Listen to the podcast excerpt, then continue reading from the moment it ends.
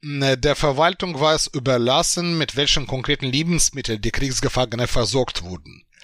Die Essenration in einem Stalag in der besetzten Ukraine äh, sah folgendermaßen aus. Morgens 250 Gramm Brot und eine Tasse Heißgetränk. Es war im Grunde genommen nur heißes Wasser. Mittags etwa 0,5 Liter dünne Suppe aus Kohl, Rübe und Grünzeug. In der Regel ungereinigt. Abends wieder eine Suppe und circa 150 Gramm Brot.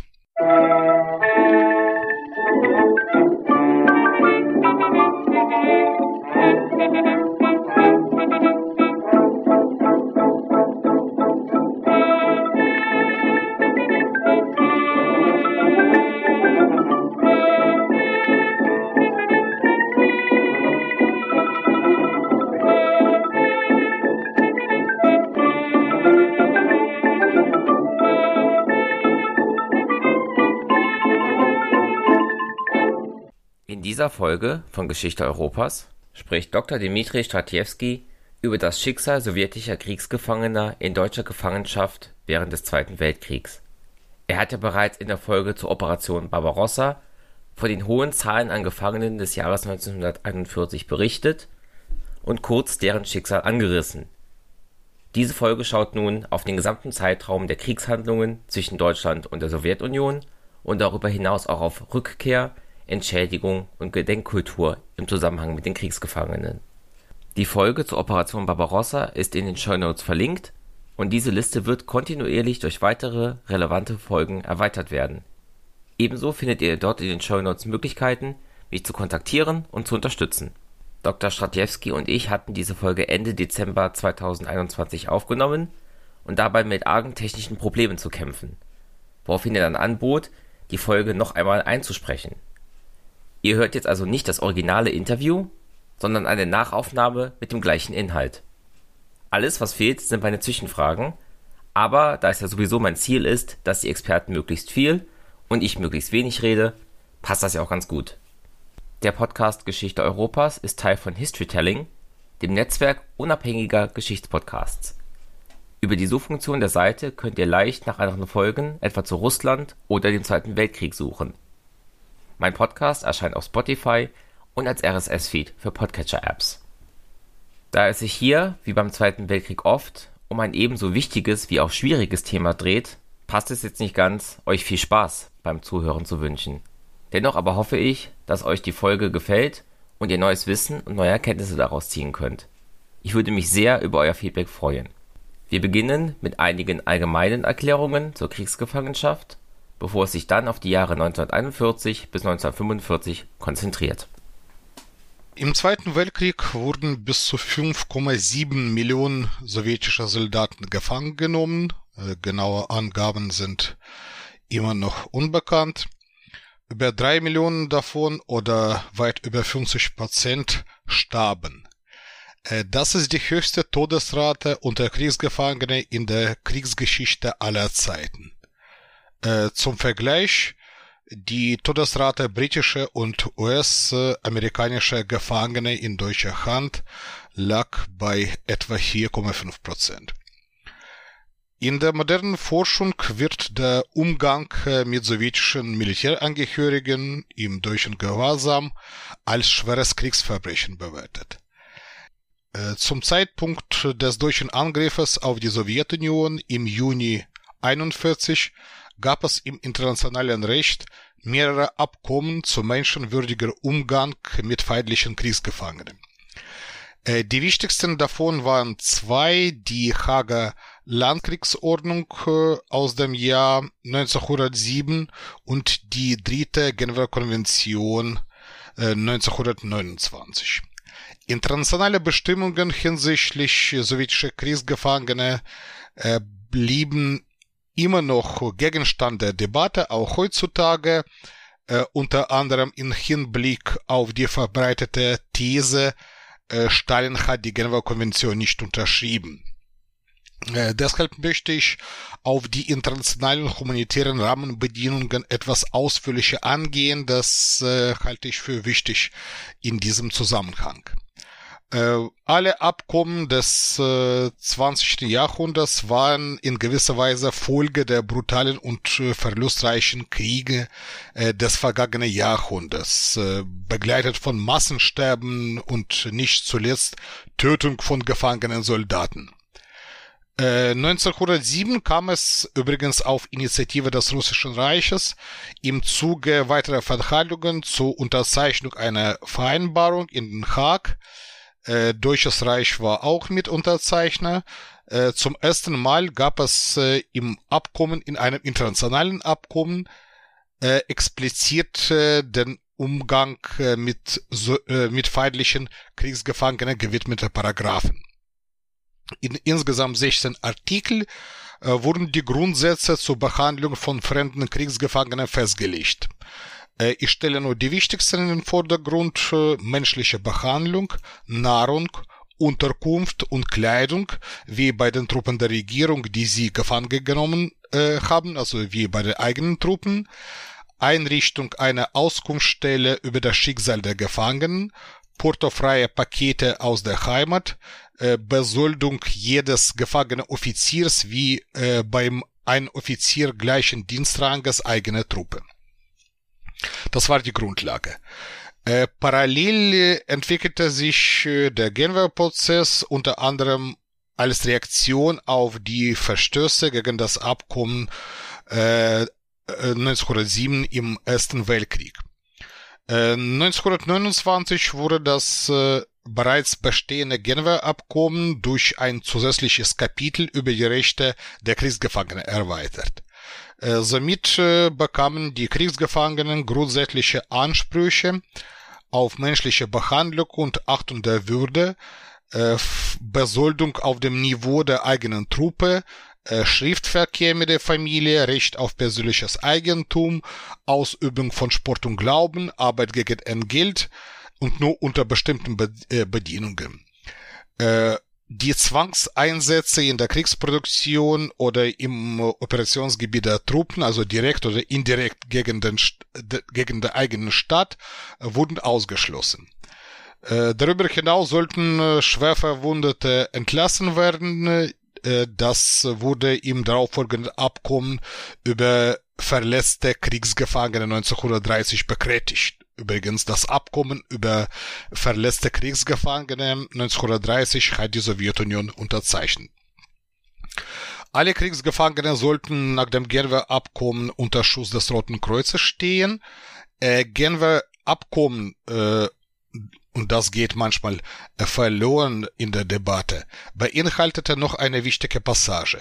Die Anwendung der Regeln betraf auch Nichtmitglieder oder Nichtunterzeichner, wie zum Beispiel die Sowjetunion, äh, die diese Vereinbarung aus ideologischen Gründen nicht beitrat. Beide Abkommen haben humane Behandlung sowjetischer Kriegsgefangene garantiert. Äh, Deutschland hat sie auch äh, unterzeichnet. Äh, das Genfer Abkommen wurde 1934, das heißt schon nach der Machtergreifung der Nazis, zum Reichsgesetz erklärt. Deutsche Seite war rechtlich verpflichtet, alle Kriegsgefangene menschlich zu behandeln. In der Praxis äh, haben äh, der NS-Staat, äh, die deutsche Wehrmacht und auch die deutsche Industrie alle Prinzipien des internationalen Rechts missachtet. Äh, vor dem Überfall auf, der auf die Sowjetunion, auch vor dem Beginn des Zweiten Weltkrieges, gab es in der Wehrmacht klare Richtlinie zur Behandlung feindlicher Kriegsgefangene, das war vor allem die äh, Heeresdienstvorschrift äh, für das Kriegsgefangenenwesen aus dem Jahr 1938, die den Bestimmungen der Genfer Konvention entsprach und eine Grundlage zum Umgang mit britischen, US-amerikanischen, französischen, belgischen und kanadischen Kriegsgefangenen größtenteils bildete. Für den Angriffskrieg gegen die Sowjetunion äh, als Feldzug gegen den Todfeind Bolschewismus gedacht, brauchte man eine andere Grundlage, die im starken Maße an die NS-Ideologie knüpfte. Entgegen später, späteren Behauptungen war äh, dabei die politische und militärische Spitze Deutschlands völlig solidarisch. Also es geht wirklich nicht darum, dass es ausschließlich äh, der ideologischen NS-Spitze in Gänsefüßchen zu verdanken ist, sondern äh, alle Zweige der deutschen Machtetagen waren hier Konsens.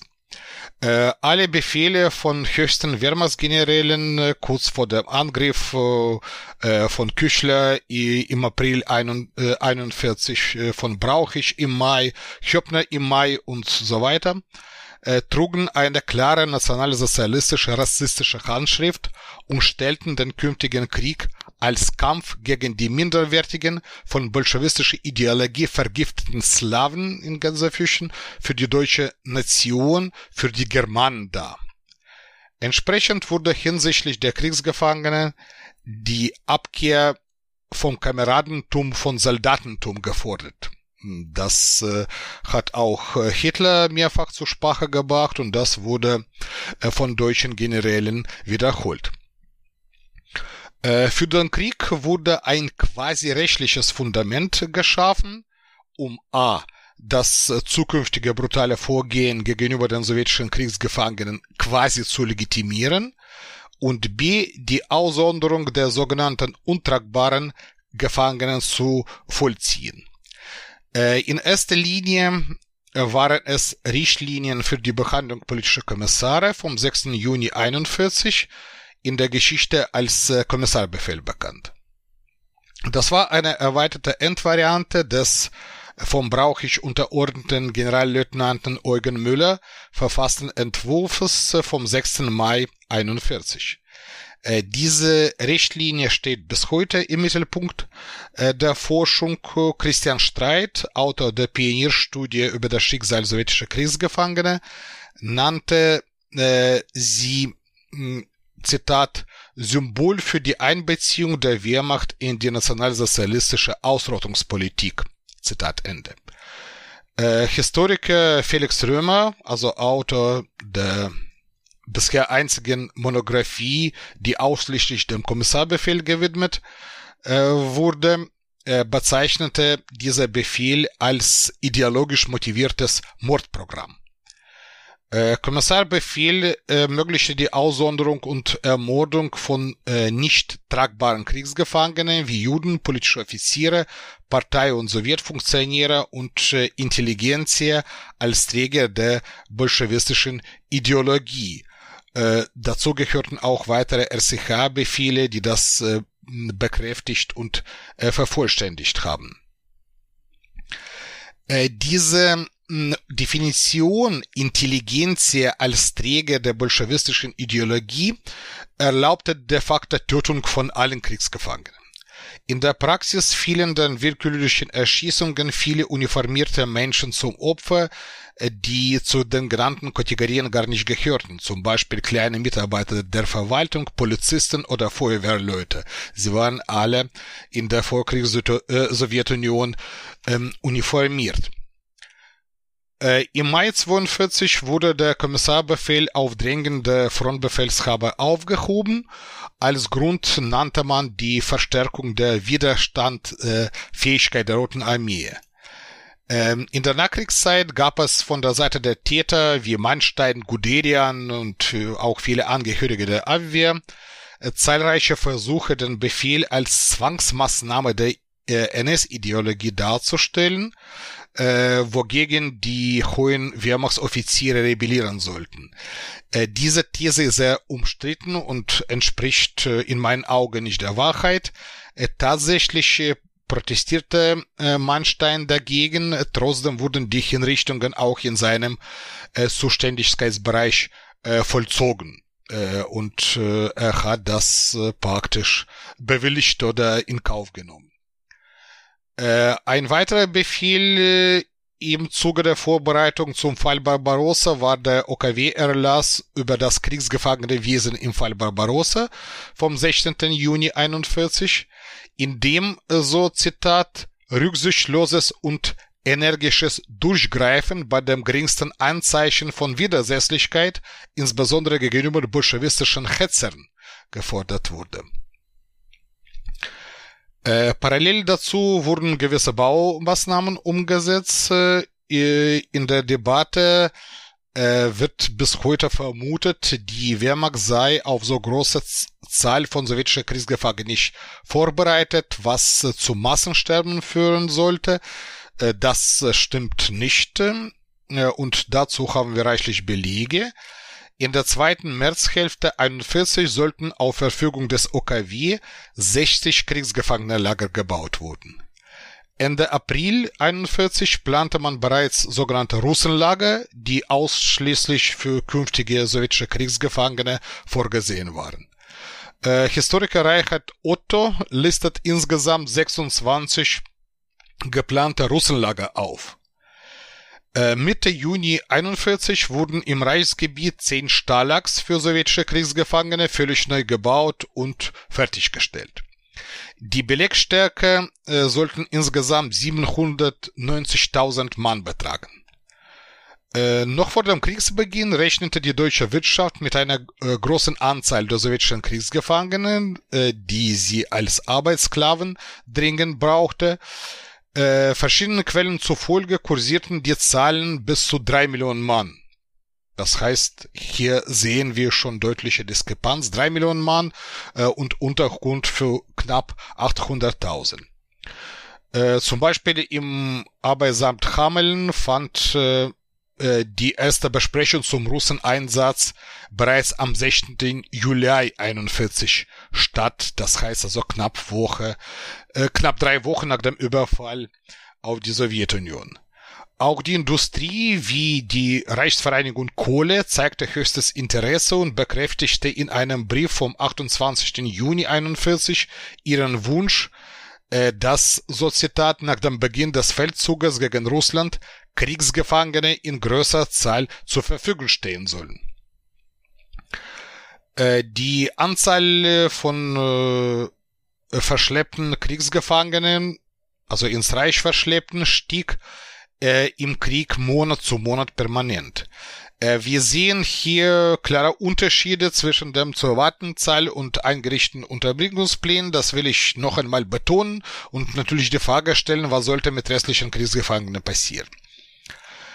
Ähm, Eduard Wagner, o Oberquartiermeister der Wehrmacht, äh, 44 Mitglied des Widerstandes, der gegenwärtig in manchen Veröffentlichungen zumindest teilweise gepriesen oder äh, als kleineres Übel dargestellt wird, er beantwortete im November 41 diese Frage ganz lakonisch, wie folgt. Nicht arbeitete Kriegsgefangene haben zu verhungern. Äh, vielleicht noch eine Fußnote zu Kommissaren. Äh, Im NS-Vokabular wurde dem rassistisch-antisemitischen Feindbild eines jüdisch-bolschewistischen Kommissars ein fester Platz zugewiesen. Auch in der Wehrmacht äh, herrschte die Überzeugung, äh, ein Kommissar sei die wichtigste Person in einer sowjetischen Einheit, dem selbst Offiziere unterordnet sind und der äh, von den deutschen Soldaten, von den russischen Soldaten, selbst von den russischen Soldaten verhasst wird. Also eine Art Alleinherrscher in der Truppe. Ähm, das stimmt überhaupt nicht. Zum Zeitpunkt des Krieges hießen politische Offiziere in der Roten Armee Politruk, das heißt also wörtlich aus dem Russischen übersetzt die Abkürzung politische Leiter.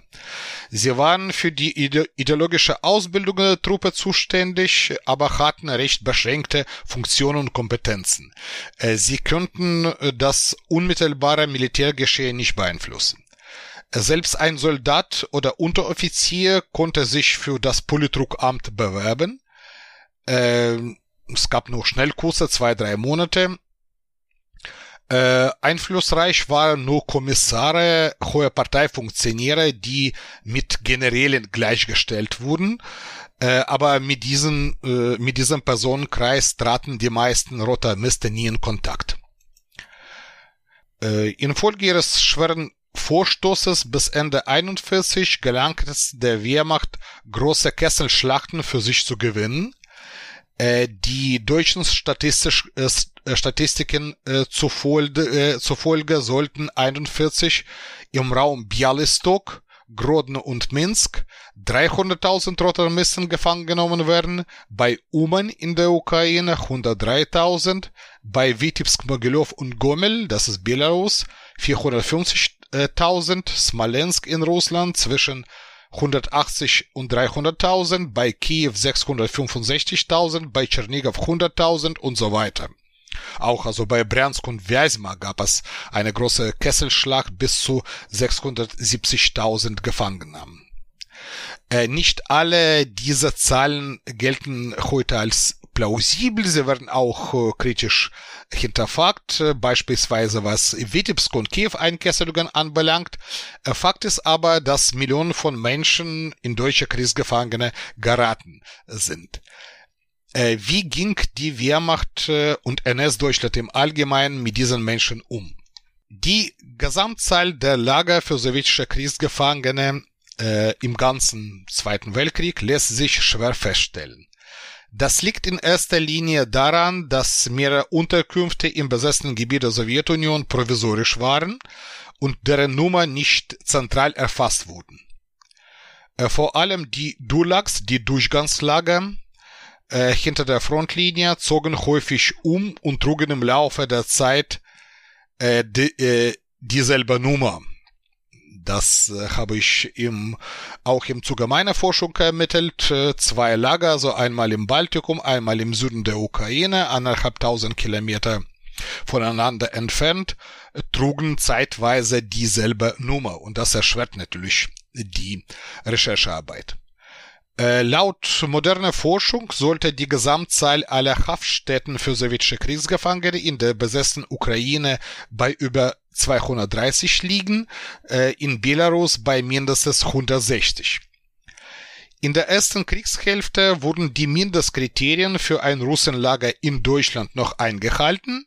Unter anderem hieß es mindestens 5 Kilometer Entfernung von Schnellstraßen und von der nächstliegenden Baustation, äh, Standardfläche ab 40 Hektar, genug Platz für den künftigen Friedhof und so weiter.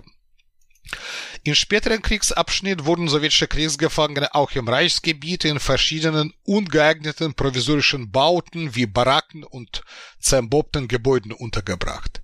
Im besetzten Gebiet Polens und vor allem in der Sowjetunion äh, boten provisorische Unterkünfte und Sammelstellen für sowjetische Kriegsgefangene äh, selbst solche mh, einfache Ausstattung wie überdachte Baracken nicht an. Äh, viele Überlebende und erhalten gebliebene Überlieferungen berichten über untragbare Zustände in Stalags und Dulags in besessenen Gebieten der Ukraine, Russlands, Baltikums und Belarus. In der Regel wurden die Kriegsgefangene im Freien untergebracht, oftmals auf einem umzäunten Feld oder Bauten, äh, seltener in einer in einem zerbombten, unbeheizten Haus, wie zum Beispiel einer Kaserne oder Schule. Sie mussten ihre Behausung äh, zumeist einer Erdhütte selbst bauen. In einem Versorgungsbefehl vom 29. Juli 41 legte das äh, Armeekommando 2 genaue Rationen für die Versorgung der Kriegsgefangenen fest. Äh, die Gefangenen sollten, da stand übrigens je nach Verfügbarkeit, im Fall der vollen Arbeitsleistung Ration erhalten, deren Ernährungswert 1300 Kalorien betrug. Das lag erheblich unter dem minimalen Energiebedarf für einen erwachsenen Mann. Aber selbst diese 1300 Kalorien haben die meisten sowjetischen Kriegsgefangenen nicht erhalten.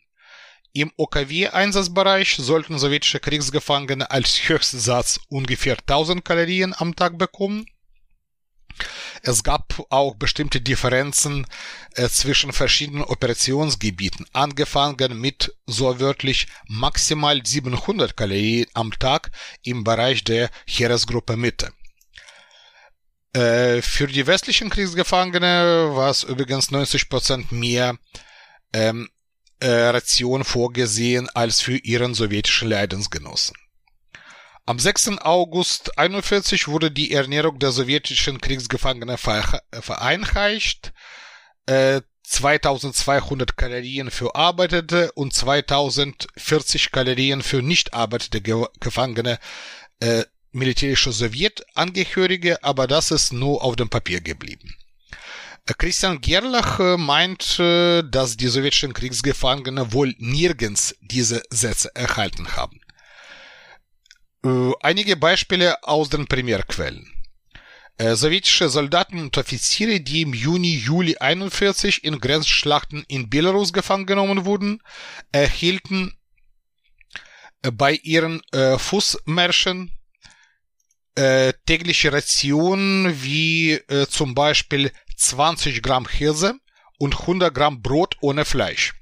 Das sind die Daten aus dem Dulag 155 in Lida in Belarus. Äh, die gleichen Verhältnisse gab es in Baranowitsch und Drozdy bei Minsk 41. Äh, der Verwaltung war es überlassen, mit welchen konkreten Lebensmitteln die Kriegsgefangene versorgt wurden. Äh, die Essenration in einem Stalag in der besessenen Ukraine sah folgendermaßen aus. Morgens 250 Gramm Brot und eine Tasse Heißgetränk es war im Grunde genommen nur heißes Wasser. Mittags etwa 0,5 Liter dünne Suppe aus Kohl, Rübe und Grünzeug, in der Regel ungereinigt. Abends wieder eine Suppe und circa 150 Gramm Brot. Äh, in weiten Stahlachs werde ich nicht alle aufzählen, vielleicht nur einige Beispiele. Bei Sykowschina, das ist in Belarus, wurden 41 Gramm dem Befehl des Lagerkommandanten nach offiziell 160 Gramm Brot täglich als angemessen bestimmt, so heißt es im Originaldokument angemessen, äh, und 42 äh, 100 Gramm Brot. Ähm, diese Zustände finden Bestätigung auch in den Oral History Quellen sowohl von Täter, äh, Berichte aus Inspektionsreisen und Erinnerungen von ehemaligen Angehörigen der deutschen Wachmannschaften, als auch von Opfern, von ehemaligen Kriegsgefangenen. Hunger, Durst, äh, Hungertote. Das sind eigentlich Schlüsselwörter, äh, die zu jedem Zeitzeugnis gehören. Epidemien, vor allem Ruhr, Fleckfieber und Tuberkulose, waren ständige Begleiter der Lagerinsassen. Gelegentlich äh, wurde Quarantäne verhängt, äh, insbesondere betraf dies äh, das, äh, die Lager mit einer hohen Zahl an Tuberkulosenerkranken. Äh, in Zeitheim in Sachsen erkranken allein von Juli bis Oktober 41 mindestens 20 Prozent der Lagerinsassen an Fleckfieber. Laut dem Bericht des Beauftragten für den Vier äh, Vierjahreplan vom 10. Februar 42 waren von insgesamt 61 mittlerweile mit sowjetischen Kriegsgefangenen belegten Stalags im Reichsgebiet nur noch 13 fleckfieberfrei. Im besessenen Belarus äh, hatten die Nationalsozialisten ganz andere Vorstellung äh, davon gehabt, wie man das Problem der Epidemien, auch Fleckfieberepidemien, lösen müsste. Die Einsatzgruppe A äh, berichtete im äh, Dezember 41 bezüglich der Seuche in Stalag Molodechna in Belarus. Zitat. Trotz des Vorschlages der Gesundheitsabteilung des Generalkommissariats in Minsk sind die von Fleckfieber betroffenen Gefangenen nicht sofort erschossen und das Lager nicht hermetisch abgeschlossen worden. Angeblich ist dies aus Gründen des Arbeitseinsatzes nicht möglich. Zitat Ende. Auf der Akte des Bremer Senators vom 11. Äh, Dezember 41 wurde vermerkt, Zitat, der Einsatz der Sowjetrussen war ein vollkommener Fehlschlag. Die Russen wurden nicht einsatzfähig. Zuletzt brach eine Seuche aus, so dass über das Lager eine Sperre verhängt wurde. Einsatz erfolgte daraufhin nicht mehr. Der größte Teil der Russen ist bis zum Berichtstage verstorben. Zitat Ende. Ähm, ein weiteres Problem stellte die so gut wie nicht vorhandene Möglichkeit zur Körperhygiene dar. Die äh, Kriegsgefangenen äh, trugen zeitweise jahrelang ihre äh, zerlumpten und äh, geflickten Uniformen. Während im Reichsgebiet die äh, durch äh, Angelegenheiten selten oder unregelmäßig waren, galt ein Duschen in einem Lager im besessenen Gebiet der Sowjetunion als äh, kaum wahrscheinlich. Die Errichtung eines Waschhauses äh, lag äh, im Ermessen eines Lagerführers und diese betrachten einen solchen Bau oftmals äh, primären Quellen zufolge als Last oder uneffektive Verwendung von Arbeitskraft und Baumaterialien. Äh, Im Ergebnis verbreitete sich verschiedene Ungeziefer wie Läuse, Wanzen und Flöhe. Äh, der Arbeitsansatz gefangen genommene Rotarmisten, die sowohl im besessenen Gebiet als auch im Reichsgebiet Zwangsarbeit geleistet haben, war von der NS-Führung von langer Hand geplant. Äh, bereits am 18. Mai 41, das heißt noch vor dem Angriff, wurden die Richtlinien für die Arbeitsbeschäftigung der sowjetischen Kriegsgefangenen in den künftigen Reichskommissariaten ausgearbeitet. Äh, laut Historiker Rolf Keller war die Beschäftigung ausländischer Kriegsgefangener noch vor 41 zur Aufrechterhaltung der deutschen Produktion von existen existenzieller Bedeutung. Die Kräfte der in den Kampfhandlungen in West-, Süd- und Mitteleuropa gefangen genommenen Soldaten waren dafür nicht ausreichend. Äh, die Zahl der deutschen Arbeiter war laut Ulrich Herbert zwischen Mai 40 und Mai 41 um eine Million 685.000 Personen gesunken. Somit gewann die Sklavenarbeit der sowjetischen Kriegsgefangenen strategische Bedeutung. Und das, äh, das will ich noch einmal betonen, noch vor dem Angriff auf die Sowjetunion. Die Vierteljahresplanbehörde erklärte auf ihrer Sitzung vom 4. Juli 41 den Sowjeteinsatz der sowjetischen Kriegsgefangenen direkt äh, im Reichsgebiet für unbedingt erforderlich und stellte den Bedarf an 500 1000 Gefangenen fest. Äh, dazu wurden noch zusätzlich 70.000 äh, Gefangene für die Rüstungswirtschaft rekrutiert bzw. verschleppt. Äh, am 21. Juli 41, das heißt knapp einen Monat nach dem Kriegsbeginn, erhielten die Rüstungsinspektionen der einzelnen Werkreise genau ausformulierte Vorschriften über den Russeneinsatz. Äh, somit war die von Hitler äh, empfohlene Beschränkung äh, der Höchstzahl der nach Deutschland zu überführenden sowjetischen Kriegsgefangene auf 120.000 äh, Mann im Grunde gegenstandslos. Äh, Ende 41 leisteten mindestens 225.000 Gefangene Rotarmisten Zwangsarbeit im Reich und noch 490.000 äh, im besessenen Gebiet der Sowjetunion. Mitte August 44 arbeitete in Deutschland bereits über 600.000 sowjetische Kriegsgefangene. Das war mehr als Franzosen äh, bisher die größte Gefangenengruppe. Der prozentuelle Anteil der arbeitenden sowjetischen Kriegsgefangenen lag somit bei 32,7 Prozent aller in Deutschland eingesessenen ausländischen Kriegsgefangenen. In der Einleitung der OKW-Anordnung vom Dezember 42 hieß es, Zitat, die Ein Erhaltung der Arbeitskraft der Gefangenen ist ein militärisches, wirtschaftliches und propagandistisches Erfordernis. Jeder Kriegsgefangene arbeitet im Interesse der deutschen Kriegsführung. Zitat Ende. Zunehmend wurde die Arbeitskraft der Kriegsgefangenen zu einem wichtigen Wirtschaftsfaktor. Die rassistischen ideologischen Klischees wie slawische Untermenschen, jüdische Bolschewisten waren hier zweitrangig. Entscheidend war, dass für die deutsche Kriegswirtschaft neben dem Mangel an Rohstoffen auch der Mangel von äh, Arbeitskräften eigentlich äh, von entscheidender Bedeutung war. Den völkerrechtlichen Bestimmungen entgegen äh, wurden sowjetische Kriegsgefangene unfreiwillig für Arbeitsansätze, auch für gesundheitsschädliche Arbeiten, äh, wie in Steinbrüchen oder in der chemischen Industrie herangezogen äh, und in fast allen Wirtschaftsbranchen Deutschlands eingesetzt. Am häufigsten arbeiten sie im Berg- und Straßenbau, in der Eisen- und Metallindustrie sowie in der Landwirtschaft. Die Heeresführung und die lokalen Truppenführungen nutzten die Arbeitskraft der Kriegsgefangenen im ganzen Operationsgebiet schon in den ersten Kriegsmonaten rücksichtslos aus.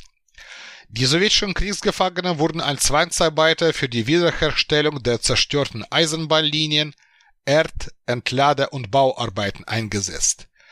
Sie bauten reine Militärobjekte wie Flugplätze der Luftwaffe oder Befestigungseinlagen, was nach dem internationalen Kriegsgefangenenrecht ebenfalls strengst untersagt war. Sie wurden für die Minenentschärfung und Schuttbeseitigung eingesetzt. auch sowjetische ähm, Offiziere leisteten schwere Zwangsarbeit, obwohl die laut Genfer Konvention äh, unter besonderem Schutz stehen sollten und das war nach dem Genfer Abkommen verboten. Äh, das OKW begründete in Anführungsstrichen den unfreiwilligen Arbeitseinsatz der sowjetischen Offiziere auf zynisch-rassistische Weise äh, mit, mit dem Zitat Mangel jeglicher Tradition, Haltung, Erziehung und Bildung beim sowjetischen Offiziertum. Äh, ein baldiger Tod eines Zwangsarbeiters in Militäruniform eines Kriegsgefangenen wurde wohl statistisch in Kauf genommen, da die, äh, die Anzahl der äh, vorhandenen Kriegsgefangene hoch war. Das Los sowjetischer Kriegsgefangene blieb auch nach einigen Verbesserungen von Nahrungsversorgung und Arbeitsbedingungen weiter hart. Der Nochaufenthalt im einheimischen Gebiet bat den gefangenen Rotarmisten eine theoretische Fluchtmöglichkeit an. Äh, selbst deren Personen, die keine zuverlässige Information zu einer möglichen Verschleppung nach Deutschland haben, war bewusst, und das äh, bestätigen auch Zeitzeugnisse von ehemaligen Kriegsgefangenen, dass sich ihre Chance auf Befreiung mit jeder Weiterreise verringert wird. Äh, Im Heimatland äh, hatte man dagegen Vorteile, äh, freundliche Bevölkerung, äh, dementsprechende Möglichkeiten zum Verstecken, Sprache und äh, teilweise auch Ortskenntnisse. Kriegsgefangene äh, unternahmen kaum vorbereitete spontane Versuche, das Lagergelände zu verlassen, in Zivilumkleiden unter den Einheimischen zu verstecken oder die Heimatgegend gar zu Fuß zu erreichen. Äh, viele Zeitzeugen berichteten äh, über ihre erfolgreichen Fluchtversuche nach einem ähnlichen Szenario. Sich beim Fußmarsch oder während des Arbeitseinsatzes im Gebüsch am Straßenrand oder in einem zerbombten Haus versteckt äh, und auf die Nacht gewartet. Auch im Reichsgebiet gab es Flug, äh, Fluchtversuche, äh, das ist bestätigt, äh, aber deutlich weniger. Im Gegensatz zu den Lagern im Reichsgebiet, wo die Lagerleitung an Erhalt der Arbeitskräfte interessiert war, gab es im besessenen Gebiet oft nur, nur die Hinrichtung als Strafe äh, für die Flucht äh, oder als äh, Abschreckungsmaßnahme. Auch die Mitinsassen standen unter Lebensgefahr. Äh, mir sind keine verlässliche, äh, verlässliche Statistik äh, zu geflohenen Kriegsgefangenen bekannt, äh, aber ich gehe davon aus, dass es keine Massenerscheinung war. Auch in den großen äh, Konzentrationslager wie Buchenwald, Majdanek, Sachsenhausen, Stutthof, Dachau, Mauthausen, Großrosen und andere wurden sowjetische Kriegsgefangene untergebracht, und zwar sowohl in Außenlager als auch unmittelbar auf dem Haupt-KZ-Gelände. Man geht davon aus, dass etwa 5% von der Gesamtzahl der gefangen genommenen Rotarmisten davon betroffen waren. Äh, Überführung ins KZ galt als Strafe äh, für die Widersetzlichkeit, Arbeitsverweigerung oder für den Verdacht auf die Mitarbeiter im Widerstand. Äh, für die, äh, hier sind die Fälle gemeint, äh, wenn keine direkten äh, Beweise vorlagen. Ansonsten äh, wurden die äh, Kriegsgefangenen, also die Widerständler mit dem Tod bestraft. Äh, die ersten Opfer von Zyklon B in Sachsenhausen waren sowjetische Kriegsgefangene. In seltenen Fällen wurden die KZ-Baracken als äh, provisorischer Unterkunftsort für eine Gruppe der sowjetischen Kriegsgefangenen benutzt, die von A nach B abtransportiert wurden.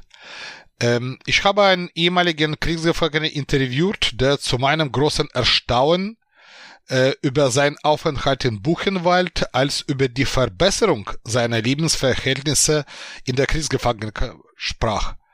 Ähm, er hat sich gefreut, äh, äh, er hat sich darüber gefreut, dass es äh, O-Ton.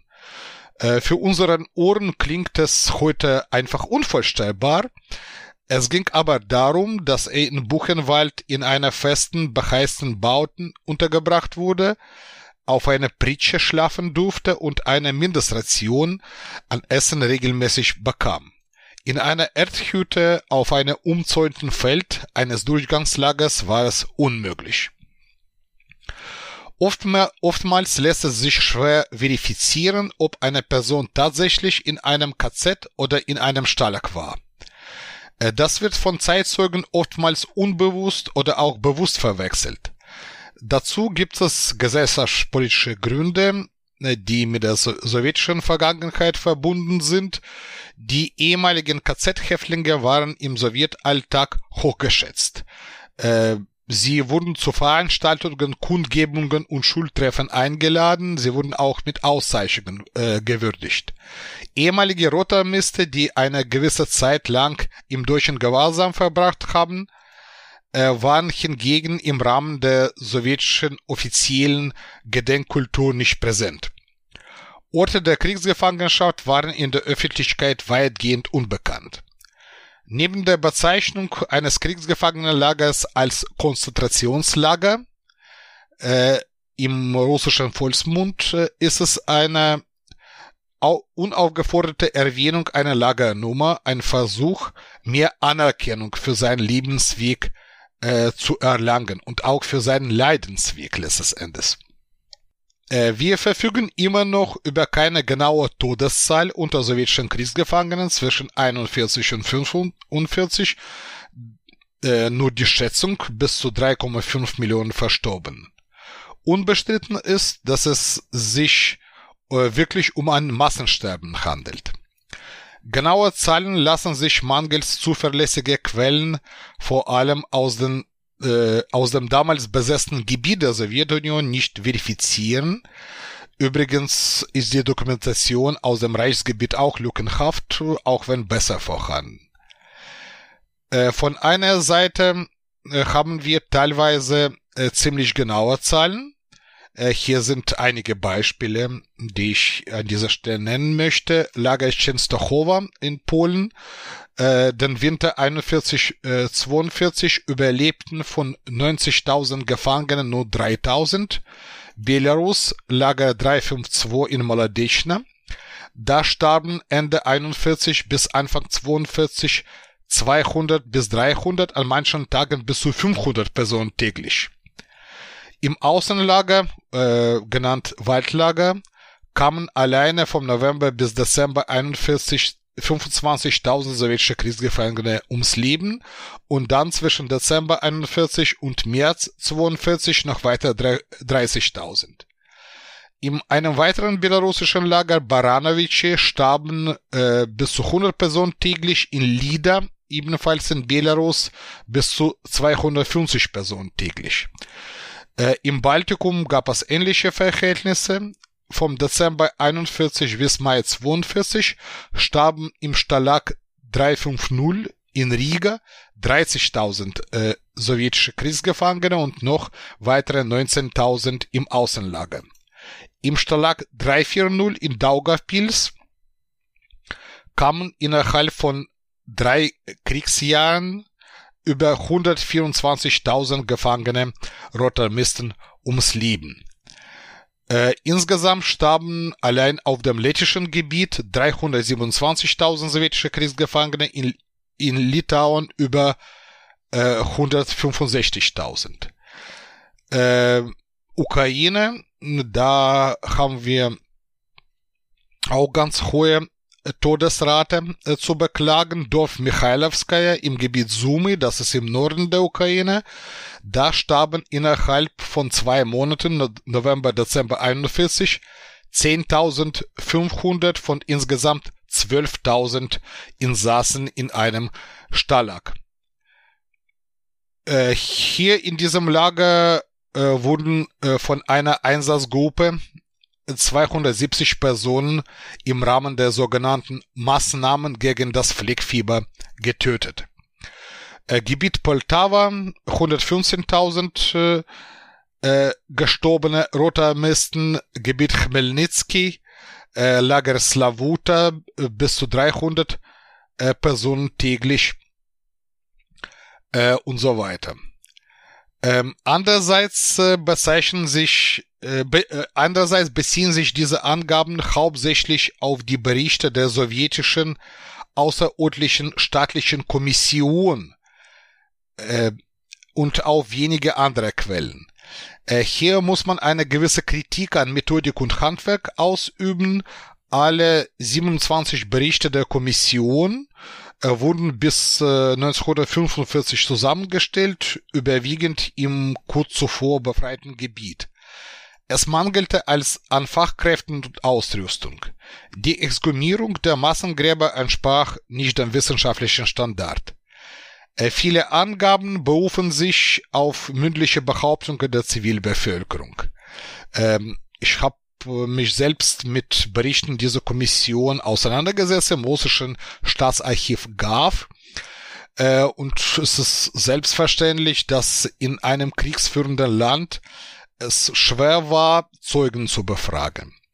Die Menschen vor Ort hätten unter Umständen falsche Informationen mitgeteilt, um zum Beispiel die Verstrickung eigener Angehörige ins Kriegsverbrecher zu vertuschen. Es gab auch viele Kollaborateure. Oder im Gegenteil, das Leiden in ihrem Wohn äh, Wohnort hervorzuheben. Äh, in den Befragungsprotokollen sind oftmals Schätzungen anzutreffen. Aber ich will noch einmal betonen, es geht wirklich um Millionen von Menschen, die infolge der deutschen Besatzungspolitik und Kriegsgefangenepolitik ums Leben kamen bis zu 3,5 Millionen tote sowjetische Militärangehörige. Die Befreiungsaktion erfolgten den ganzen Krieg lang, äh, nicht nur 45, sondern auch äh, infolge der Offensiven und Gegenoffensiven der Roten Armee. Äh, die meisten Überlebenden wurden jedoch 45 befreit äh, noch äh, 1941 wurde ein Netzwerk von sowjetischen Prüflager gegründet. Äh, das Verfahren wurde mehrfach geändert. Als die Rote Armee 44 die Grenze äh, des Deutschen Reiches erreichte, wurde im Oktober 44 die Verwaltung des Generalbevollmächtigen für die Belange der Repatriierung von Sowjetbürgern gegründet. Die Behörde leitete Generaloberst Philipp Golikow, ehemaliger Leiter des militärischen Geheimdienstes äh, der Sowjetunion, beim Generalstab angesiedelt und äh, Stalins Vertrauensperson. Am 11. November 1944 veröffentlichte die Pravda ein Interview mit Golikow. Zitat. Die Menschen, die gegenüber dem Sowjetstaat feindselig gestimmt sind, die behaupten und versuchen, mit Lüge und Provokation die Vernunft unserer Bürger zu ver vergiften und sie zu zwingen, daran zu glauben, dass die Sowjetmacht sie vergessen hat und nicht mehr als Sowjetbürger anerkennt. Diese Menschen schüchtern ihre Landsleute damit ein, dass sie nach der Heimkehr Repressalien ausgesetzt werden sollen. Es ist überflüssig, diesen Unsinn zu dementieren. Der Sowjetstaat denkt an seine eigenen Bürger, die in die deutsche Sklaverei gerieten und kümmert sich um sie. Sie werden zu Hause als Söhne der Heimat empfangen. Zitat Ende.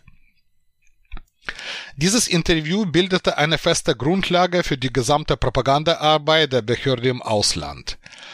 44, äh, 45 druckte die Moskau Staatsdruckerei etwa 5 Millionen Flugblätter mit weiten Passagen aus diesem Interview mit Golikow. Äh, noch ein äh, wichtiges Zitat. Alle heimgekehrten Sowjetbürger werden die Möglichkeit bekommen, mit der Waffe in der Hand an der Vernichtung des Feindes aktiv teilzunehmen oder im Hinterland zu arbeiten. Zitat Ende.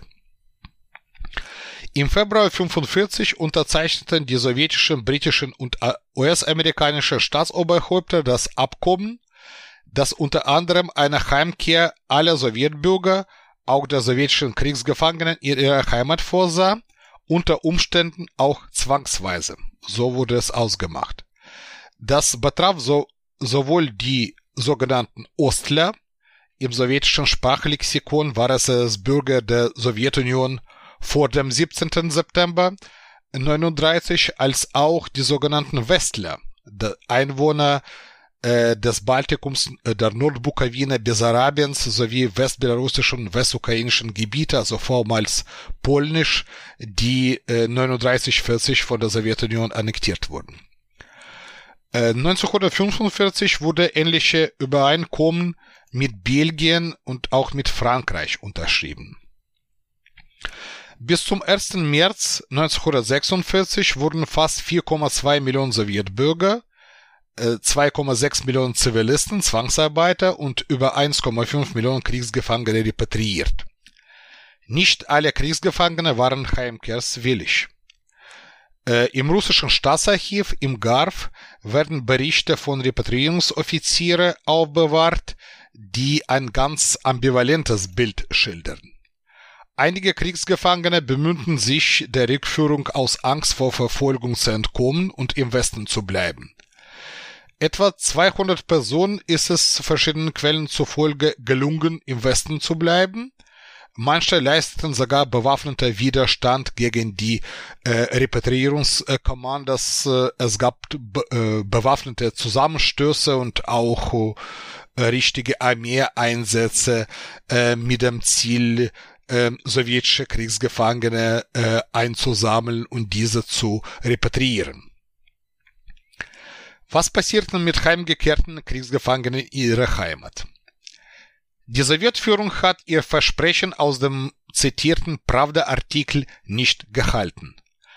Ein interner Bericht des sowjetischen Innenministeriums aus dem Jahr 46 äh, liefert Informationen, was mit den Befreiten geschah. Äh, folgende Kategorien sind im Bericht zu finden, also ich sage das ab oder auf gerundet, damit es akustisch besser zu verstehen wäre. Rückkehr an den äh, Heimatort erlaubt und erfolgt 18%, Einberufung in die Armee 43%, Rekrutierung in die Arbeitsbataillone 22%, Weiterleitung an den NKWD 15%, Aufenthalt in den Sammel- und Durchgangspunkten und in der sowjetischen äh, Militäreinheiten oder Beschäftigung in ausländischen Institutionen 2%. Da, somit lag der Anteil von kurz nach Befreiung äh, Verfolgten bei 15%. Wenn aber, wenn wir aber die Personen dazu rechnen, die nach 1946 Verfolgung in ihrer Heimat ausgesetzt wurden, sowie die Angehörigen von Arbeitsbataillonen, das war eine Art Zwangsarbeit im eigenen äh, im eigenen Lager. Personen waren zwangsrekrutiert zu einer bestimmten Arbeitsart verpflichtet. Sie durften Arbeitsort nicht verlassen und wurden nur mit ganz wenig Geld vergütet. Wenn wir das zusammenrechnen, liegt der Anteil der Verfolgten bei circa 40 Prozent. Im Allgemeinen blieb das gesellschaftliche Klima für alle ehemalige sowjetische Kriegsgefangene, auch für Nichtverfolgte, ungünstig. Sie mussten sich mit erheblichen Einschränkungen ihrer Bürgerrechte abfinden. So existierte bis zum Jahr 1990 in den Standardfragebögen für die Arbeits- und Studiumaufnahme die Frage nach dem eventuellen, so hieß es, persönlichen Aufenthalt bzw. Aufenthalt von Angehörigen in den besetzten Gebieten der UdSSR während des Großen Vaterländischen Krieges oder in deutscher Kriegsgefangenschaft. Die Männer im entsprechenden Alter mussten eine solche Frage beim Einstellungsgespräch ebenfalls beantworten. Wurde diese Frage bejaht, äh, führte dies bei der Vergabe der Studien- und Arbeitsplätze, zumindest nach dem Krieg, oftmals zur Absage. Ein ehemaliger Kriegsgefangener konnte mit wenigen Ausnahmen der Kommunistischen Partei der Sowjetunion nicht beitreten und dementsprechend keine Führungsposten auf Lokal- und Staatsebene bekleideten, weil die Parteimitgliedschaft praktisch eine äh, äh obligatorische Voraussetzung dafür war. Jahrzehntelang warteten ehemalige Kriegsgefangene auf ihre formelle Rehabilitierung. Äh, Berufszweige wie Geschichtslehrer in der Schule oder Dozent für Gesellschaftswissenschaften an einer Hochschule waren für diese Personengruppen manch, äh, meistens ausgeschlossen. Vor 1990 waren die Schicksale sowjetischer Kriegsgefangenen nicht im Fokus der westdeutschen öffentlichen Debatte, Sowjetische Kriegsgefangene waren Subjekte der Geschichte, keine Objekte. In der alten Bundesrepublik sprach man noch gut zwei Jahrzehnten nach dem Kriegsende 45 von einem Russenfeldzug, ohne die Verbrechen und die Verbrecher beim Namen zu nennen. Vor der Wende gab es in der gesamten Bundesrepublik keine einzige staatlich oder kommunal betriebene Gedenkstätte auf dem Gelände eines ehemaligen Stahllags, eines Russenlagers. In den Ausstellungsmaterialien auf dem Gelände einer KZ-Gedenkstätte, wie zum Beispiel in Bergen-Belsen, wurden sowjetische Kriegsgefangene nun fußnotenartig erwähnt und ausgerechnet in Verbindung mit den westlichen Kriegsgefangenen in deutscher Hand. Sie wurden von den Planern und Historikerkommissionen als separate Gruppe von NS-Opfern nicht wahrgenommen. Diese Situation widerspiegelte sich auch in der Geschichtswissenschaft. Bis zum Ende der 70er Jahren gab es in Deutschland keine einzige Studie, in der das Schicksal der Rotarmisten in der deutschen Lager als Schwerpunkt behandelt wurde. Erst 1978 veröffentlichte Christian Streit seine Pionierstudie Keine Kameraden, die Wehrmacht und die sowjetischen Kriegsgefangene 41-45. Äh, laut äh, Rolf Keller, so Zitat, brachte das Erscheinen dieser Arbeit das Schicksal der sowjetischen Kriegsgefangene in das öffentliche Bewusstsein zurück. Zitat Ende. Äh, nach 1990 erlebte die gesamtdeutsche Gesellschaft einen mentalen Wandel. Das Schicksal sowjetischer Kriegsgefangene in Deutschland rückte jedoch ganz schleppend in den Mittelpunkt der Aufmerksamkeit. 1993 veröffentlichte die Bundesregierung ihre erste Gedenkstättenkonzeption. Es folgten weitere Konzeptionen 1999 äh, und 2005. Erst 2008 wurden sowjetische Kriegsgefangene zum ersten Mal namentlich erwähnt, allerdings nur im Begleittext zur Fortschreibung der Gedenkstättenkonzeption des Bundes. Äh, so hieß es da wörtlich, gefördert werden aber auch Gedenkstätten für sowjetische Soldaten und Kriegsgefangene. Deutschland und Russland haben die wechselseitige Pflege und Erhaltung nationaler Gedenkstätten vereinbart. Äh, die Aufnahme der äh, KZ-Gedenkstätte Berge-Belsen in die Bundesförderung äh, wird wie folgt begründet. Äh, Berge-Belsen wird auch international als Ort wahrgenommen, der gleichermaßen Kriegsgefangenenlager, Konzentrationslager sowie Sterbelager für Zehntausende Häftlinge war. Auf dem ehemaligen Lagergelände sind drei Friedhöfe gekennzeichnet, wo unter anderem sowjetische Kriegsgefangene beerdigt wurden. Äh, in der 2011 umgestalteten Dauerausstellung wird der Aufenthalt sowjetischer Soldaten im deutschen Gewahrsam ausführlich dargestellt. Äh, inzwischen äh, haben wir über 20 personell und finanziell unterschiedlich ausgestattete Gedenkstätten, die an die Opfer unter sowjetischen Kriegsgefangenen erinnern. Einen wichtigen Beitrag haben private gemeinnützige Initiativen äh, geleistet, wie zum Beispiel Berliner Verein Kontakte Kontakte e.V., der sowohl Spenden für die ehemaligen sowjetischen Kriegsgefangenen gesammelt hat, als auch ein äh, zivilgesellschaftliches äh, Zeichen der Anerkennung äh, an alle gefunden betroffen in Form eines persönlich adressiertes Briefes äh, übermittelt hat. Also der Verein hat auch äh, Kriegsgeschädigte und deren Angehörige dauerhaft äh, psychologisch unterstützt. Also an der Stelle kann man auch äh, Eldich Haus in äh, Köln nennen, Verein Blumen für Stuckenburg und äh, andere. 2015 beschloss der Deutsche Bundestag den noch am Leben gebliebenen wenigen ehemaligen sowjetischen Kriegsgefangenen eine finanzielle Unterstützung von 2500 Euro zu übermitteln. Äh, zuständig dafür war eine Abteilung im Finanzministerium. Bei weitem nicht alle noch lebende Personen zum damaligen Zeitpunkt wurden ausfindig gemacht. Äh, zudem war es keine Entschädigung äh, als sich beziehungsweise keine Anerkennung der Schuld, die in anderen Fällen äh, mit einer entsprechenden Erklärung des Parlaments begleitet wurde. Also es gab in diesem Fall keine Erklärung, keine Stellungnahme des Deutschen Bundestages. Ähm, über die Lage in der Sowjetunion, äh, in der Nachkriegs-Sowjetunion habe ich einige Worte bereits gesagt. Verfolgung, Diskriminierung im Alltag, äh, danach äh, Verschweigen und Verdrängung. Äh, die Rehabilitierung von sowjetischen Kriegsgefangenen erfolgte in der Sowjetunion in drei Etappen. In einem Entschluss äh, vom 1955 erstellte eine sowjetische Regierungskommission rechtswidrige Schritte, so hieß es, im Umgang mit den ehemaligen Kriegsgefangenen fest. 1956 äh, unterschreibt äh, unterschrieb die Partei- und Staatsspitze der Sowjetunion einen entsprechenden geheim gehaltenen und nicht veröffentlichten Beschluss zur Wiederherstellung der Grundrechte und die Einstellung aller Strafverfahren gegen ehemalige Kriegsgefangene, ausgenommen Kollaborateure und Kriminelle.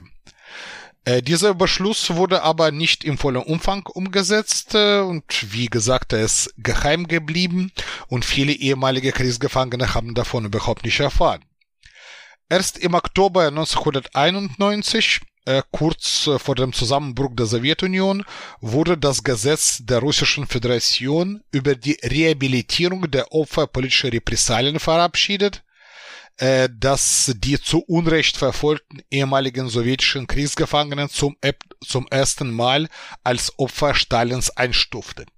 Das war praktisch die zweite Phase und die dritte 1995 unterzeichnete der russische Staatspräsident Boris Jelzin einen Erlass, äh, damit wurde das von der russischen Staatsduma äh, verabschiedete Gesetz über die äh, Veteranen auch auf Kriegsgefangene ausgeweitet. Kurz danach signierten die Staatspräsidenten anderer Nachfolgestaaten der Sowjetunion wie Ukraine, Belarus und Aserbaidschan ähnliche Ukase.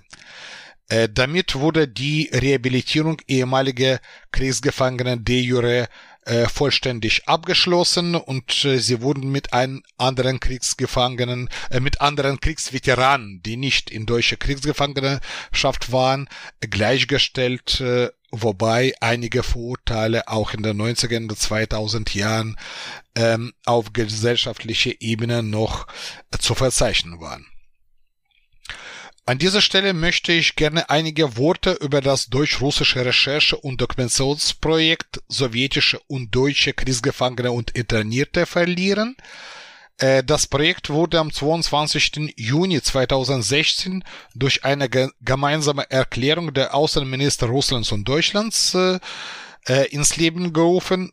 Projektträger auf deutscher Seite ist der Volksbund Deutsche Kriegsgräberfürsorge. Äh, das Deutsche Historische Institut Moskau ist für die Organisation und Durchführung von Archivrecherchen zuständig. Äh, Ziel des Projektes ist es, möglichst viele individuelle Schicksale zu klären, die entsprechenden Quellen in russischen, deutschen und internationalen Archiven zu erschließen und sie für die Beauskunftung von Angehörigen und für die Forschung zugänglich zu machen. Diese Ergebnisse werden in Datenbanken aufbereitet. In die Projektdatenbanken werden die personenbezogenen Daten von möglichst vielen Kriegsgefangenen mit den entsprechenden Quellen aufgenommen und für die Forschung nutzbar gemacht. Mit diesem Instrument lassen sich biografische Informationen mit strukturellen Aspekten zu einer Gesamtperspektive zusammengeführt. Somit werden die Kenntnisse über das Menschenschicksal der Kriegsgefangenen wesentlich erweitert. Äh, jeder äh, Einzelname ist äh, für die äh, Erforschung äh, für das Gesamtprojekt äh, sehr wichtig.